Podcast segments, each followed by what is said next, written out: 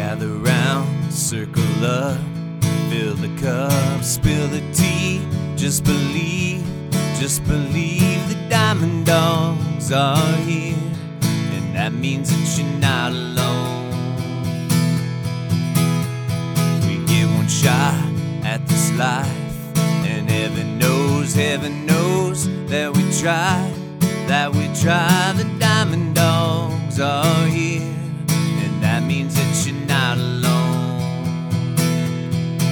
give up, just believe.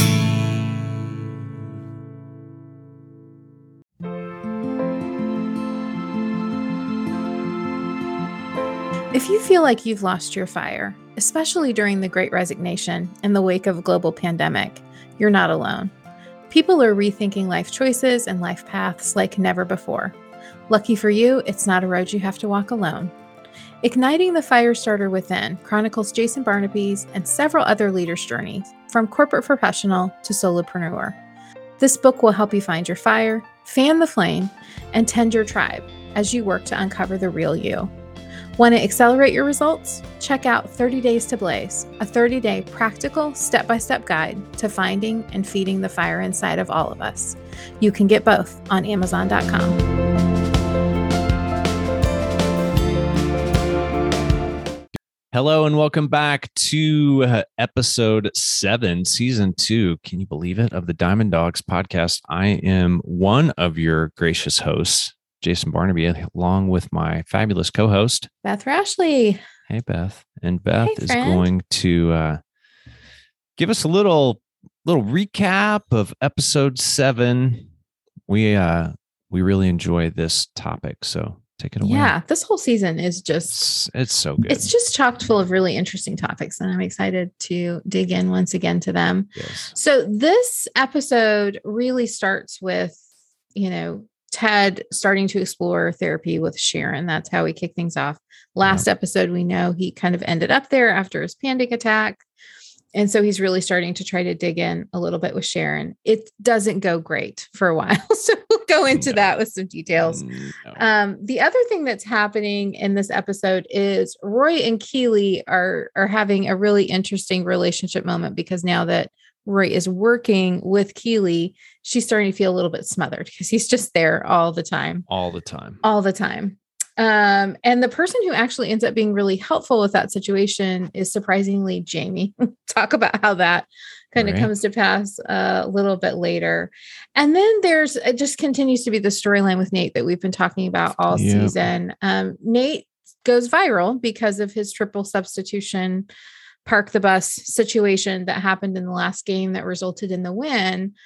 Um, but he's really still battling a lot of insecurity on the inside. There's another Tons. really sad moment that happens with his father. Yeah. And then all of the way he's feeling is really leading to some bad behavior in the locker room. Um, so we're just still seeing this this pattern of Nate kind of spiraling a little bit out of control here. So we'll we'll Yeah. dig into that more. I'm excited to talk about that storyline again. feel like we need a like a beginning as we go into this like we need that like that kind of star trekky like that ethereal when we talk about headspace like Yes. Yes. Something like that like if you could see beth like doing her thinking voice her thinking Yeah, face as I'm trying to figure out how can I make that happen. hand on the chin uh and it would be beth because i don't know shit about any of that um editing stuff which is why we're a great team because she likes it and i don't I am some sort of freak. The only reason that this thing gets out every week is because of Beth. So well, I would just have a file full of these things going, one of these days we're going to have a podcast. kind of like what my book did for three and a half years. Somebody finally goes, Are you going to ever publish that book? And I was like, Damn, damn. I've been. It's that last step that this it's the hardest sometimes. That It like is. hit the publish button. That's the hard step. Mhm. That's the that is one true. that people don't talk about enough. That's maybe the hardest step of all. It is. Well, as my good friend, I, I wish he was my good friend. Um, he's a good friend in my head, and he's been a mentor of mine forever. Uh, Seth Godin says, "We're always, we're always prepared. We're never ready, or we're always ready. We're never prepared."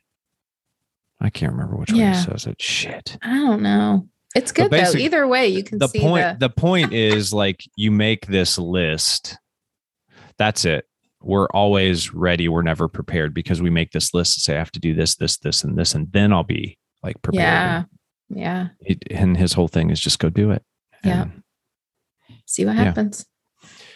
all right so my goodness we have a lot of lessons and quotes where do we want to start today Beth? Let's start with this therapy Okay. line, storyline because I really, really love. I just I started keeping notes based on the number of session because the things Yes. that happen in Yes. each one are so funny. So Ted, you know, understands he needs help, but man, he's really struggling with the discomfort of that, and this Yeah. is not an easy process for Ted. And the way in which that manifests is oh my just gosh it's i think number one realistic number two Yes. hilarious like yes and the way sharon handles it is also really good like i just Yep. think there's a lot to unpack there so the first time he goes in he is just so physically uncomfortable like it's Yep. in his body like he's trying to figure out where to sit he's and how got- to hold his hands it's like and, he's got bees in his pants yeah, like he's just a hot mess. And then she asks, you know, and the scene goes on for probably two or three minutes of him. Yeah, and he just like tries sitting on the couch. He's like, "But what do I do with my hands?" And then I'm gonna maybe I'll sit over here, and maybe I'll do this. I'll put my feet up, and he's like doing all these things, and she's just literally sitting there watching, just watch, just Yeah, letting it all she's unfold. quiet, and she's just observing, and then eventually ends up sitting next to her, which is where she, I think, would have preferred him to be the whole time. And he starts playing this, this bird she has on her desk, and it's Right. just like it- it's just it's just magical from a standpoint of how the discomfort is like literally manifesting out of his body. Like he Yeah. cannot control um all of that discomfort that he's feeling. And then And she talking a mile a minute. Oh yeah, so fast and he's just so deeply uncomfortable. And she asks one question and he bolts. Yep. he's like, I can't do this. And he leaves. like just he's out. And the look on her face is just priceless. She's like, what just happened to me? Like it wasn't even a hard question. It was just Yeah. the second he was going to have to open up, he just could not do it. Um, and then he ends up coming back for another session. And this time he shows up and he's angry. Yeah. He's pissed. Yeah, he's like really angry and a little aggressive with her. Um, he opens up a little bit about what happened to him in marriage counseling and why he feels the way he does about therapy. And he tells her, I think it's bullshit and you're only listening because you get paid to listen, Oof. which is, I mean, really harsh. Mhm. And again, he leaves. Like he gets Yeah. real angry. He kind of attacks her and then he's out. Like I don't even think she gets a question in that Mm-mm, time. no. Like, he's just And you can tell by her face that when he leaves, because they go back to her face, like you can tell that hurt. Like that was painful to hear. Yeah. Um, just Yeah. really, really hard. And then he ends up coming back. And she says at the beginning, she says this thing I just loved. And and she said, um, I knew I knew you'd be back. You you said you never quit. So I knew you'd be Yeah. back. And I I think that is like really validating for him. I think that's the kind of encouragement he needed in that moment to maybe sit down and try again. And then the thing that she does that's really great is she gives him some really great, like clear and kind feedback about the last interaction. She's Um, lays it on the line. Yeah, and she does it in a, like I said, a really kind way. She's not trying to be a bitch. There's no anger. Because she could have been really mean, like you were Yeah. a dick, and here's all the reasons why, Yeah. and blah. and she would have like, been really- justified to do that. Like Right. he was an asshole. Yeah. Um, but she doesn't do that at all. And um, you know, she just says, Hey, what you said hurt me. Um, I don't feel like uh, you know, don't you get paid to coach? Would you do it for free? Do you does that mean you don't care? Um, and she does a really nice kind of comparison there. And I, I think again Mhm. gets through to him and he ends up apologizing. And um, then he says this, then she ends up saying this line uh, about it's just line. fire. And I think this is so true in so many settings. She says, the truth will set you free, but first it will really piss you off. and man, that is just so true. Like every time I like have awareness around like a deep truth about myself, like your first Yes. reaction is like, just, Yeah, ugh, you know, you're just Yeah. so mad. totally. Totally. I was I was actually telling a story last week about uh we were I was talking to somebody about the Enneagram and they were like, tell me more about that. And I was telling them about, you know, my number is a seven. And I said, you know, the thing I love about the Enneagram is it gets to the why. And when I was told like what my why is, that like I do all these things because I'm afraid of pain and I'm afraid of like stillness. I was, I'm like, that's like, that's complete bullshit. Do you like look at the company that I've started. Like I moved overseas. I, you know, and it's like I did all and and at that moment when I'm like having this internal argument with myself, I'm like, Yep, you ran. Yep, you ran. Yep, you went all the way to the other side of the ocean. Yep, you started something else. You did. Yep. Yeah. Like, I was like, fuck. Yeah. That's it's But so was- funny because the first thing I thought about when she said that thing is Enneagram too. Mhm. Because I when I realized I was a nine, I was so pissed off about it. Yep. And it's the same reason. I don't like the underlying motivation of a nine. Um, but it's that doesn't make it not true. It's super true. right. but man, I don't like it. I would Yeah. much prefer to be the two that I thought I was. Right. But to to go back to Dr. Sharon's quote, the truth will set you free. And I will tell you, Yeah. and I would imagine it's the same for you, though it pisses you off, you're like, okay, now I get it. Yeah. And the the freedom that I have found to be more of me because of why I really am me, like accepting that over the last several years as I've dug into the Enneagram. I'm not even, I do not say this lightly, life altering. Oh, Seriously, for life sure. altering. Yeah. For sure. Yeah. Life and the insights I continue to have about how often and how deeply that motivation has affected me. Yes. I mean, it still happens all the time. I'm like, Motherfuck, there's that again. yeah. Ugh, My- so My wife brought up something yesterday. She goes about this thing that, um, you know, we, I won't go into all the details, but are you going to talk about this thing that like you haven't even acknowledged that is a like it's a disappointing thing that we were going to do, but we're not going to get to do it for several reasons? And I was like, no. Why would I? Why would I why do would I that do that? when it's going to make me feel bad. Like, Yeah. no. And again, and I actually, uh, I told Beth this before we started, but I had, I was in therapy right before we started recording today. And we talked about that whole, like, talked about that whole thing. Like, why would I want to do that? And it's this whole balance thing. Man, balance is a, balance is a bitch. It I think really maybe that should be on a t shirt. that should be on a t-shirt. Why don't you make that happen? Balance is a bitch. It really is. And is it an illusion? I often think that about balance, about anything. Like, is it really possible? I don't know. So uh, here's what I would say about that, fresh out of my therapy Yeah. session. What would what would Michael tell about- us about this? exactly. What would WWMD Yes, or yeah. MS? What would MS, Michael I like say? it. I like it. What What, would would Michael Michael, tell us? Yeah. Um, it's.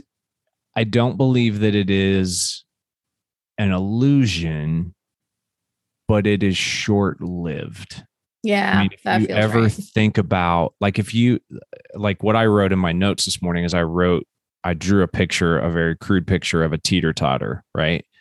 Like if you've ever stood on a teeter totter or a Bosu ball or anything that you're trying to balance on, like you can find that sweet spot of balance. I don't know. I'm not a great balancer. 10, 15, 20 seconds, right? But then you got to shift and you got to move and Yeah. so it's like you can find it, but it's kind it's elusive yeah. and it- and it and it's hard to find the space. And I would say also it's probably easy to give up and walk away. Oh, for sure. Cause it's so hard, yeah. right? Like it's so hard to maintain. But man, those moment. moments of Yeah. balance that well, like you're in the zone Yeah. are so amazing. Yeah. I think that's super true. So, I think there are so many things like that and so many words like that that we give power to that even just in Mhm. exploring like what does this the word mean? I had a really interesting conversation with my coach two or three months ago.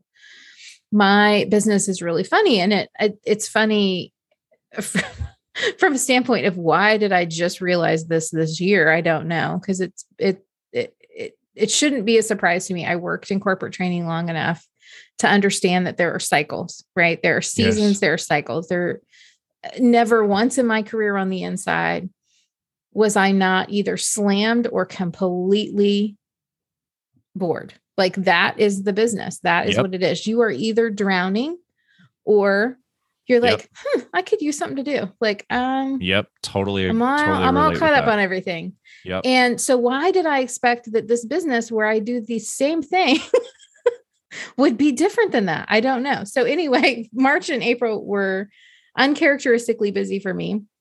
And I hadn't been busy like that in a minute. And I was struggling with it a little bit. And I was like, I don't know. It's like, I feel like I can't get my arms around, like, where's a middle? Like, how can I get to like a middle that's sustainable? And my coach and I ended up just exploring the word busy. Like, what does the word busy mean to me? Mm, And like letting go of the power that we let that word have over us. mhm. And like, what could another word be? could it be full? Could it be, you know, like we just had a really interesting conversation about it. Mm, And ever since then, I've been really trying to work on like, okay, when am I using that word? And am I using it yeah. as a positive or negative? Am I using it as a Right. crutch or, you know, like it's, I just think there's a lot of value in, you know, those words that we assign these meanings to, like digging into that and figuring out what that is for you. Yeah. Balance is one of those words. Busy is one yeah. of those words. Perfect I've- is one of those words. Oh, perfect doesn't exist. nope. Spoiler alert for those mm-hmm. of you listening who are like, I'm trying to trying to reach it. It Nope. don't exist. Nope, it doesn't. And the I have noticed. So it was interesting for me when I left the U.S. several years ago. Um, you know, when you would see people in the hallway and you would say hi, and people would say hi, like you're just walking by, like hi, Yes. right? Like hi, how are you? And when I left, it was hi, how you doing? And the standard response was Busy. or fine Yeah. like one of one of those right Yeah. like and so what was really interesting is when i came back from being overseas almost eight years it had shifted to um which it was it was fascinating to me you would ask somebody how they were doing and they they didn't answer. They responded with a question. So they'd say how you doing? How you doing? There's no answer now Oh, which i thought was really really interesting. And i've noticed a shift in the busy word of late when people will like that is just standard response. How you doing? I'm so busy. Yeah, busy. Yeah, that's And what so everybody now- always says. Yes. And now I find that people will start correspondence with most people. I know you're really busy, but Yeah. and it's like Yes. And do you know sometimes I'm like- I'm not that busy. I'm like I'm I'm actually really not Yeah, I'm fine. really, really not that busy. and what and to your point, and I think that's a great here's a here's a great do for our listeners. What is what are those words? What's a what's a word or two that you use a lot? Have you really unpacked? Stressed, busy, Yeah. um, frazzled, rest. What does rest look like? Yeah, and you can do that. One of the one of my favorite ways to do this, and I sometimes do this with my clients too, is so this is my these are two words we've explored recently. Fun, Ooh, and fun. and busy. Fun and busy. Um and literally just like put the word in the center of a Yeah. piece of paper. A and, word map. um, do a word map. Like what Yeah. other words come out, and you'll find some really interesting things. Um, one of the words that came out for me when I did this with busy was worth. Oh, Damn it! Like, and I was like, Yeah. well, shit, that's something. Yeah. Um, yeah. So you'll just it's just interesting what what comes out of those explorations, and it's just can be really really um helpful when you're trying to shift directions on something when you're trying to shift your energy around something just understanding the labels that you're applying to it can be such a huge game changer yeah. and I think this applies to this therapy situation with Ted too, because part of the reason he's struggling here is because of the meaning he has put behind the word therapy. Yep. Well, and I lo- I think that's a great segue into one of my favorite quotes of the whole thing is um there's a bunch of people standing around in the uh in the um locker room and Ted says, "Sometimes it's good to keep things bottled up. That's how we get pickles and vodka and extra virgin olive oil like different people are saying these Yeah. things." And then Higgins has a pipe in his mouth and he goes, "And messages." And people are like, "What?" And he's like, he's like in in, in bottles, and he's like got the. He can, you can barely understand it because he's got this got goofy like uh, Sherlock Holmes pipe in his in his mouth. So But- funny. Sometimes it's good to things keep things bottled up. It made me think a lot of Poland because pickles and vodka, um, very Yeah. big, both very big, and Yeah, Um, and and there's some really funny lines in the therapy scenes too. yes, she says she says um, i can't be your mentor without occasionally being your tormentor which is just funny i mean that is just a funny line and then she also says uh, self-care can be scary fight or flight is a natural response you just happen to do both and he literally did he the does. He like and the he- flight yep. He like he's mean and then he's he's Yep. out, yeah which is it's really funny um yeah. It's uh yeah s- super funny It's good stuff. All right. So, you know, I, I think one of the other things that's really important to think about with this whole therapy deal, and I think it's not only in therapy, but it's in life. It's in life. Beth and I were talking today. This is uh this past Saturday was the date, was the um four year anniversary of my first Monday on my own. Uh, one of the things I'm going to release, so you all get a little bit of a spoiler alert, is I spent a thousand dollars when I first started on a commercial. Um, I had a, I, I hired somebody. I had a teleprompter. We were in a studio. wow We did this whole. It's like a minute long. Worked really hard on the on the copy, and uh, never released the commercial. And I talk about a thing in the commercial that I never created, but I was I was convinced that I was going to create it. And it's like talk about putting the cart before the damn horse. Like there was there was uh, like there were no horses anywhere in sight. The cart was just in the middle of a field by itself, uh, just sitting there. Um, but I think as we look at Ted's journey, and it's really interesting because we're preparing for you know for other episodes too. So watching things again and just seeing like the the progress that Ted has made. Listen, it's not always going to work the first time, Yeah. the second time, the third time. And I remember when I called my good friend uh, Brian Neal, who I've talked about lots on this podcast, and told him about this engagement that I had recently that was the longest and largest engagement I've ever had. And he told me, and I this has echoed in my head multiple times since. He said, "Congratulations to you, dude." He goes, "I just wish more people would not quit." yeah and i just i just think that there's mean that's such a simple thing but it's so true and beth i think both of us in in our journeys this far could attest to like well that didn't work like what do we try now? Like well, that didn't Oh, work for what do we try now? That didn't Yeah. work. Ooh this did work. How, how can i make that better? Um and i mean just google just simply go google all the like failures before successes right? Like however many Oh, times yeah.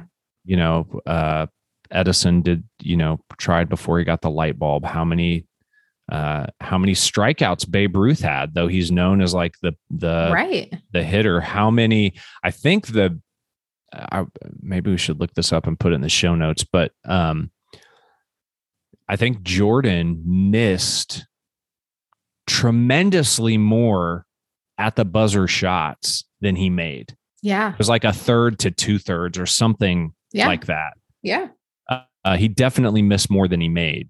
Yet what do we talk about? Him being the clutch player Yeah, and absolutely. and and having to know that the the missed shot the failed engagement the what it, it is and that's another thing i was talking about with michael today like detaching my self-worth my self-value my self-image from a failure that happens yes dig in and find out why that happened but that doesn't define me and i would say especially for people in the business that we're in because the content and the product is so closely tied to who we are It- Yeah. it's it's been Yeah. birthed out of a it's not a widget that gets made on a line that you can go oh well the the line sucked or the quality was bad or the yeah, material was yeah. off or the you know whatever we're the ones that are responsible and yeah and detaching from that which i did not do a good job at all the first couple of years that i did my business and still struggle with it but really just realizing that if it may not always work out on the first or second or third or fourth or fifth or sixth. And that's where that why in, in your headspace really becomes like the guiding light and the guiding force. What is your why, Beth? Like for what you do, what's like what is what is the why that you have behind what you do? I I had some early in my career, I had a couple really lousy bosses, and mm. everybody's had some in their life. And I remember my like official motto, like my internal motto for why I do what I do is no more bad bosses. Like mm. there shouldn't be any more bad bosses. Like it it's not as complicated as we make it. Mm-hmm. Um and and the impact that bad bosses can have on people, on cultures, on families is huge. Yeah. And that's why I do what I do. If I can make like, if I can take like 10 bad leaders off the streets, make them better, winning, right. like I just count that as like a huge success. Right. Um, and that's what keeps me going after it is remembering what it felt like to work for somebody mm. who was bad. And I've also gotten to work for some super amazing leaders. and I yeah. know that that we had one on the pod. That, yeah. Like working for Carly was a game changer for me. I wouldn't mm-hmm. be in business if I hadn't gone and worked for Carly. I know that for sure. Shout out to Carly. Hope you're listening, yeah, she's Carly. just the best. And I just have to say that I didn't get to stay nearly as long as I would have liked to have stayed on that panel discussion, but I knew I got to meet Carly for about 15 minutes and I'm like, I need more Carly in my life. Right. She is the best. Like I, and I honestly, I miss working for her like deeply. Mm. And any pull that I ever have to not doing this business is like, man, I'd like to work for Carly again. you know, like wow. I deeply miss working for Carly. Mm-hmm. If the right opportunity came up working for Carly again, I'd have to think about it. You know, like it's listen up, Carly. Yeah. It because I just I loved yeah, working I get, for her. I get that. So and I think when you have those really great leaders, it it changes who you are, it changes how you feel about oh, yourself. 100%. And it's just, you know, Couldn't it's magic. More. So if I can, if I can oh, influence oh, that in oh, some way. Oh, it's magic. It's, oh, good song choice. You know. Yeah. So, you know, that's why I get up. Like that's why that's my why. Love it. And I hope that stuff. I have moments where I'm I'm living that mission. I, what I will tell you is most of my one-on-one coaching clients are already fantastic leaders. and it's just trying to like do little tweaks. Like it's yeah. not, you know, I'm not taking bad leaders and making them but little and that's phenomenal. the that's the thing I think we're going to see in Ted. That's the thing I've definitely seen in my own journey with therapy and those kinds of things. It's like the little tweaks. Yeah. Like I did a thing a couple weeks ago with a bunch of HR leaders down in Bloomington, Indiana, and we did uh, the whole theme was connect and uh, was it connect or re- reconnect sorry it was reconnect and so i talked about reconnecting with ourselves first and then reconnecting with others because i don't think if you if you're not connected with you it's hard oh, to connect sure. with others yeah so one of the things that we did was just box breathing you know you breathe yeah. in for four you hold it for four you breathe out for four you hold it for four and we did and i had three people come up to me afterwards and said i love that box breathing thing yeah uh if you have an apple watch you have that thing on your on yeah. your watch that tells you to breathe. Here's the here's the spoiler alert though. You have to do it. You have to do it when it tells you to do it. Otherwise, it. you can't just count. be like, "Oh, I'll breathe later." Yeah. Breathing's important. You really you should do really it multiple believe, times a day. you really believe that, you'd be dead. Yeah. No kidding. No yeah. Kidding. So so uh, again, for leaders who are listening, you uh, I don't want to shoot on you, but um, you I would encourage, I think we, Beth and I both would encourage and challenge you to, if you do not know your why, to figure what, to figure out what oh, that is. Sure. Cause, cause when the shit hits the fan and it will, and sometimes multiple times a day, um, maybe you want to fight or run or both like Ted does. But if you don't have a why behind it, man, it makes it so much harder to come back and keep doing the work. Yeah, for sure. For sure. And leadership is so aligned with like what we do Yes. That uh, from a standpoint of like it's hard and I have seen some really fantastic leaders decide they don't want to be leaders anymore. Yep. It's too hard. Yep. Um, so the kind of like stick to itiveness that it takes to like Right. keep after it's the same as Right. as what we do. So being in touch with that why I think is super important.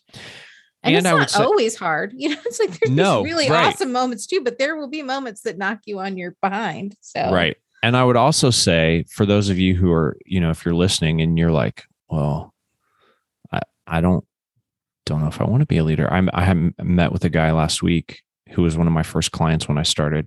Tremendous support, great mentor, incredibly wise man. And he told me, he said, I'm a great number two. Yeah. And, you know, one of my favorite of all times TED Talks is how to start a movement. It's like Mhm. less than a minute. And it talks about the lone nuts, which I would say Beth and I are, which we've talked about. But you need those first followers. You need those number twos who will come along and, like, yeah, this is a good, like, how can I help? Oh, I can invite other people. Yeah, I can do that. While that person continues to blaze a trail and go out in front. I think that's, yeah.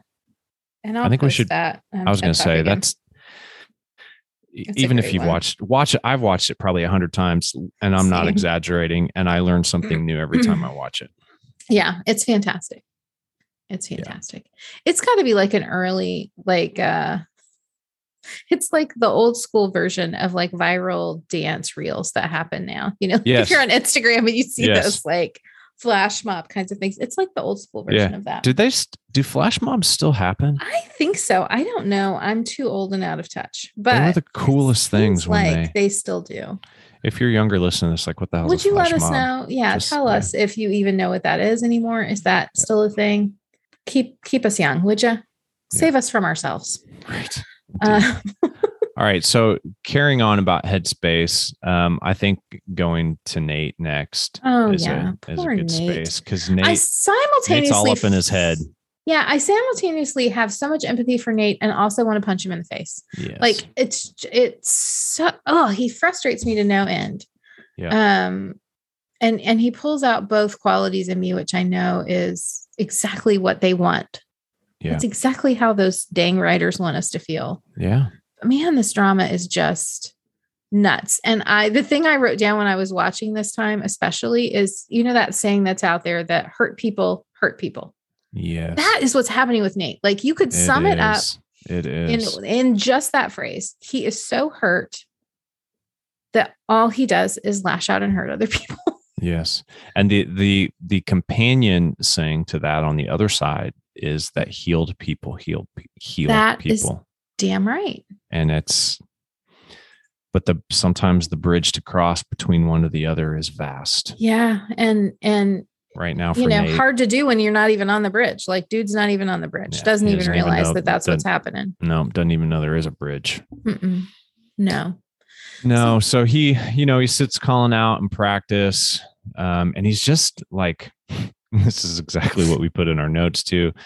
Like, so he, he takes him out and uh we see that that Colin is, you know, doing his own work, which I like, you know, these I little love that. steps. he goes to sharon which i he's love he's he's got a he's got a mantra. I'm a strong and capable man. I'm a strong, strong and and capable, capable man man. he starts muttering it to himself that whole scene i loved that so much Yeah, it's really good. and then Colin, as a good, as a good, you know, member of the team, he comes to talk to Nate and says, like, did I do something like what's going on, dude? Did I do something to offend you? And Nate is just a dick. He's I mean, just, there's no other word for there There is He's no just other dick. word. He's just a total dick. And Beard sees the whole thing. Um, he does he say something then? he doesn't he doesn't till the next morning Right, right. And that's I think So that's really important. And and and you know, true to our investigative reporting relationship that we had, Beth realized what book he was reading. yeah, I keep my eyes peeled and, for these and dug books. in a little bit. So take it away on that. So he's reading. So basically, Beard, they cut to after Nate is just a complete and utter asshole to Colin. Basically, what he says to Colin is Colin says, Well, why do you treat me so much differently than the other players? And and Nate basically tells him, Because you're not worth my time. You're like the fine player. Like, uh, you know, why would I spend time? I mean, it's just it's an Yeah, it's awful thing to say to somebody Terrible. um just awful so anyway beard is is they cut to Beard at the end, and he's in his office with his feet on the desk in his book, as per usual. But he's been watching the whole thing, so he knows exactly what happens. And the book he's reading is Nick Hornby's About a Boy, which I haven't read and I haven't seen the movie. I know there's a movie Right. with Hugh Grant. So I tried to dig into like, okay, what's the plot here? Like what could the connection be? And the only thing I can come up with is it it the the book explores like how we mature. Like how do how do we react to problems that come at us Right. and how do we handle maturity? So there's a character who um, didn't ever really grow up that's a grown up and then there's a character who's a kid who didn't you know needs to learn how to be a kid and let Right. himself be a kid. So jason and i were talking before we hit record about like uh, where's the connection point here? And i do see some parallels to nate right? Like yes. there is no fun in nate. Like No. there's just no fun no joy there anymore. If there was some there it's we don't see it this season. The parallel of like potentially like who needs to um grow up we thought maybe that's beard. He, he's so quiet behind the scenes you know like he doesn't um and and we're going to see another story arc um with beard that's going to come up in a couple episodes that makes me wonder if that's beard. Um kind of stepping into himself a little bit more so I don't know. We'll Mm. see if that plays out. But I thought that was an interesting thing that he was reading. If anybody is super familiar with that book or that movie and see something else, let us know because I would Yeah. love um, would love to know um, where I got it wrong with my detective sleuthing. But that's my that's my initial investigation. right. And then, you know, in all of this where Nate is loving being in on the Twitter sphere and, you know, Yeah. being out there in the world, he goes and sees his parents um, for breakfast and his dad's reading the paper. And of course, you know, I'm sure Nate knew he was in the paper, but he plays like it's surprising. And he goes, Oh, they'll let anybody in the paper these days. And his dad's re- and he, you know, turns turns the paper over and there's a picture of yeah. of Nate and Nate's dad, which I mean, Nate's dad seems like I can't remember if it was this episode or one before where he where he said like his dad pulled he and his like fourth or fifth grade girlfriend aside and told them both that they could do better, yes. which I just think is a lit like your dad says to the girl that you're Girl, dating, you can do could better. do better. Like yeah. you know, fair that he said it to both of them, but I mean, geez. So you get some insight there. And his dad just very matter of fact, you know, like he turns the paper over and he sees that, you know, Nate's there, which he'd probably already seen it anyway. And he says, They say humility isn't thinking less of yourself, but thinking about yourself less. Less. Yeah. And uh, you know, the truth will set you free, but first it'll piss you off because that's Yeah, I mean it's right, and also like you could say, "Hey, good job with the game," right. and also you know be careful about Yep. letting it go to your head. Like there's a nicer way Yeah. to do what Yeah, yeah. Nate's dad did. You know, like it's just not it's not excellent parenting that's happening here. Um, and so again, because he's hurt, that that hurt, you know, comes back. And he um there's also a scene at the end of this episode where um the the team end up getting him a jersey that has Wonder Kid on the back Yes. and it was apparently Will's idea. So basically, what happens is he sees this comment, and then Yeah. he um, ends up just ripping Will a new one um, about you know don't ever embarrass me in front of the team again. Like just, I mean, again, awful. And so let me back up for a second too, because what happens after the initial conversation with Colin that Beard witnesses. So the next morning. Nate walks into his office and Beard's just sitting at his desk in the dark, which cracks me up. So he turns on the light Scares the shit scares out of the Nate. shit out of him. It's hilarious. And and here's what Beard gives the best feedback. Here's the Yes. here's the the feedback he gives. You were rude to Colin, rude and weirdly personal. Do better. And that's it. And then he gets up and he leaves. And That you do it. see him do a little better during that day until he sees that comment. And then at the end, Manny just goes after Will again. Well, and Um, it's interesting because so he apologizes to Colin right in front of the whole team, and then they go into the locker room and they give him the the shirt that says Yeah. Wonder Kid, which Yeah. is you know they're making fun of his you know kind of his miss thing that he said, and and he's like I really appreciate it, and one of the people on the team goes, well that's good because if if you're like if you reacted differently, we weren't going to give it to you, or if you reacted differently, like you'd be an asshole, or like they say something Yeah. like that. And it's you kind of see it's like, oh, okay, well, Nate's like turning the corner, right? But then I uh, I know we say this all the time on on this show, but the what you are seeing on the outside of somebody is just a fraction of what is going on inside their head and inside their body and Yeah. Nate still feels less than he still feels like a loser and that's the that's part of the quotes like yeah he may have won the game but he still seems like a loser that's all he said and that just that's the that's the match that lights the fuse and he just goes and takes it out on will and it's Yeah. like Yeah. It's just bubbling under the surface. And so that may be an answer to when you say something to somebody or don't say something to somebody and they react in a way that you're surprised by. And this is where I'll just go back again and repeat what shout out to Sherry Christopher, her phrase, help me understand, Yeah. you know, help me understand why that was the reaction. Is there something that I'm missing? Help me understand. And it just leaves space for the other person to to open up. Yeah. And I think again, like it's really great that Beard gets in there with some feedback for him finally, because I think that's Yeah. the first Yeah. time Yes, anybody's right. given at you know any feedback to him. Ted has been completely absent from this whole situation, Yeah. which again, understandable based on what's happening for him, but still, it's a huge leadership miss that he's not getting in and addressing this situation. Um, but I mean, more more feedback needs to be given and Yes. honestly like responsibilities need to be being take, taken away like if he can't um, respectfully interact with will and other people on the team then he shouldn't get to be a leader on the team like it's it's just that simple he he can't cause this kind of um, emotional harm to others on the team's dime you know that's Right. just not Right. that's not leadership Yeah. So, you know, we're gonna we're gonna see more and more of that. And then I just think, you know, I love this because we go from, you know, business and sports and stuff to dating. And there's this whole the whole banter Yes. deal. Um, which I just Higgins dropping just some truth bombs. It's so good.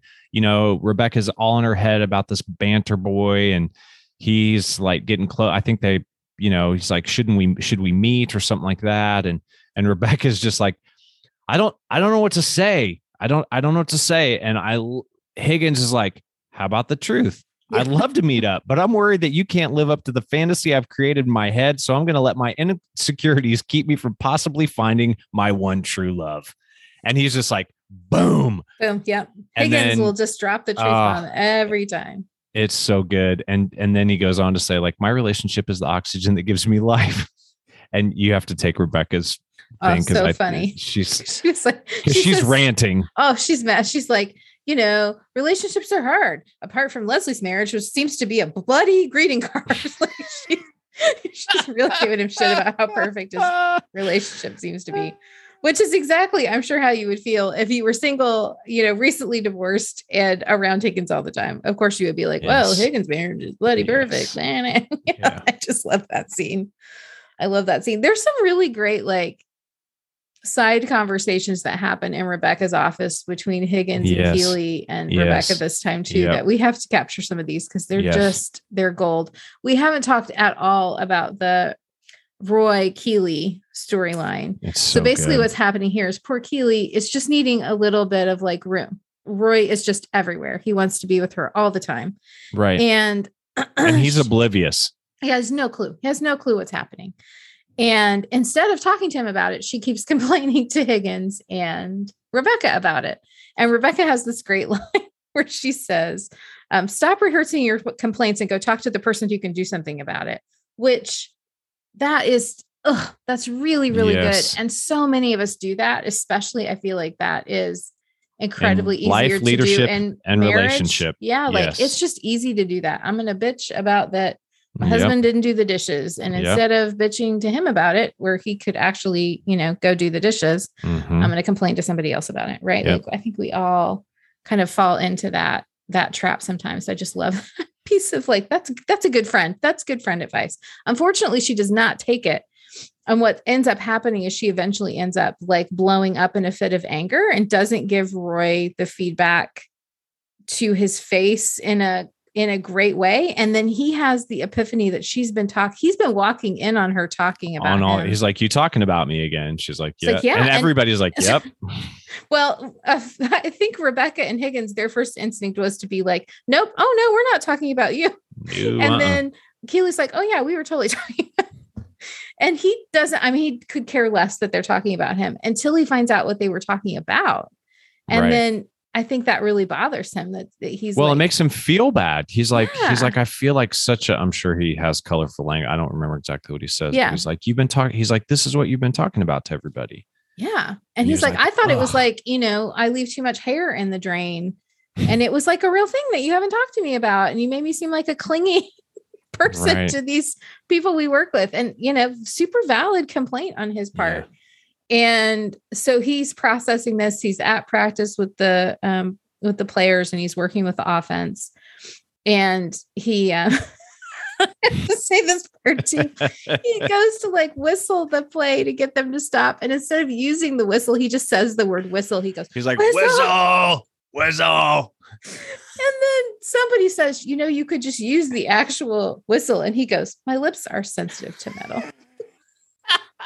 Which again, like, where did they come up with this stuff? Like, oh, so I have to wonder if it's based on like somebody that they, you know, that somebody that knew somebody actually in, you know, in coaching who really couldn't use a real whistle because that's it, that's Oh, hilarious. so My lips- funny. and it Oh. it could only come from Roy. Like Yes, that's the only person from- that yeah, has. he can only he can pull that off. Like so kudos Oh. and high fives and standing ovations for the writers oh, because it's just Bless so do they so come up with so this stuff? good. so funny. So anyway, good. he whistles the play down and then he's giving Jamie this advice about, you know, somebody else was trying to score and and Jamie was kind of across the field and he's like, "No, you got to go to your teammate. You got to let your teammate know that you're there for them." And Jamie's like, you know, respectfully, Yeah. that's not what he needs me to do. He needs me to give him space and trust him that he's going to make the play. And Roy, you see Roy have this epiphany of like, "Oh shit.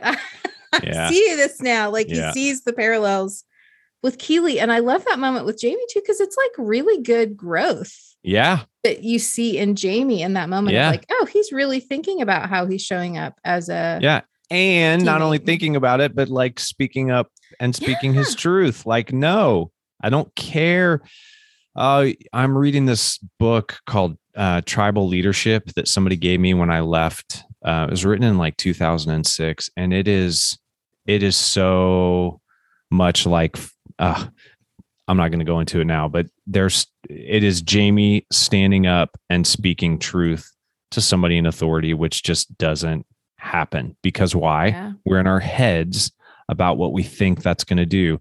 We don't say to the boss that this is the way it is. We go and bitch to our coworkers and nothing ever happens. And so we come in and it's like Groundhog Day and the same shit is going on that went on yesterday, that went on last week, that went on last Yeah. year, that went on the decade before.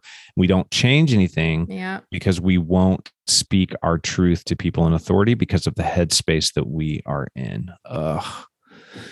I think we just summed up corporate life for really, so many I think people. you really just did. Yeah. I mean, I think that pattern repeats and repeats and repeats Sure across does. corporate America every single day. which is a single day. great segue, I will say, into one of our last quotes that we have, which I love from Ted, where he says, Living in the here and now is a gift. That's why they call it the present.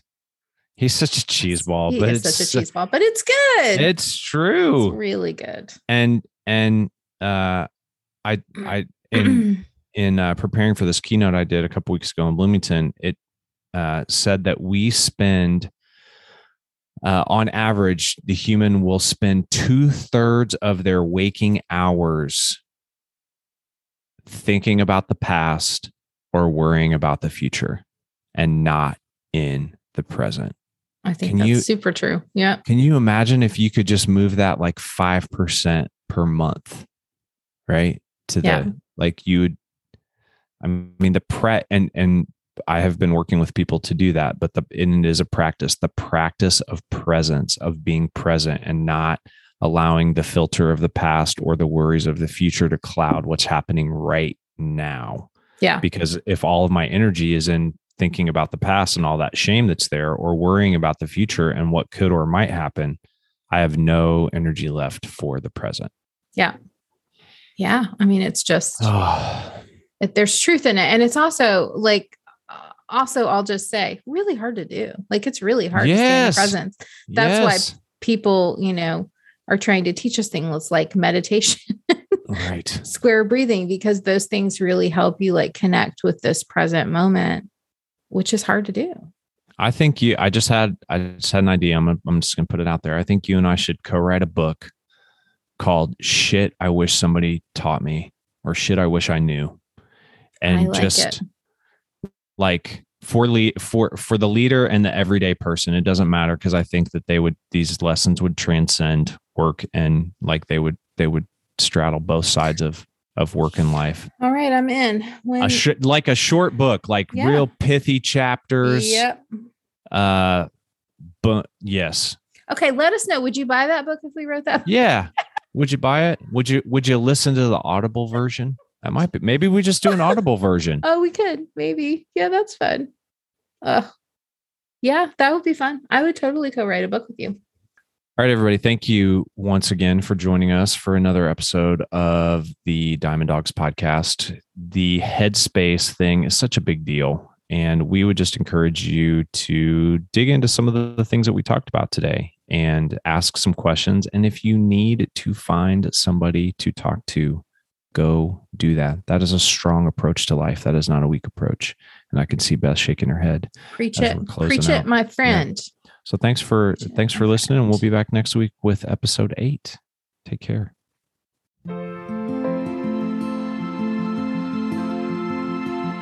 Are you leading people or dream of one day leading people? What are you doing to grow your leadership skills right now? Crisis Proof Leadership, where opportunity meets preparation, guides leaders through the seven principles of prepared leadership and helps them focus on the actions that will get them results, even during times of crisis. The book is easy to read and filled with activities and tools that will help you put what you learn into action. Grab a copy today wherever you buy books. And I can personally endorse this because I've read it and it's one of the most practical books on leadership that I've ever read. Go get one today.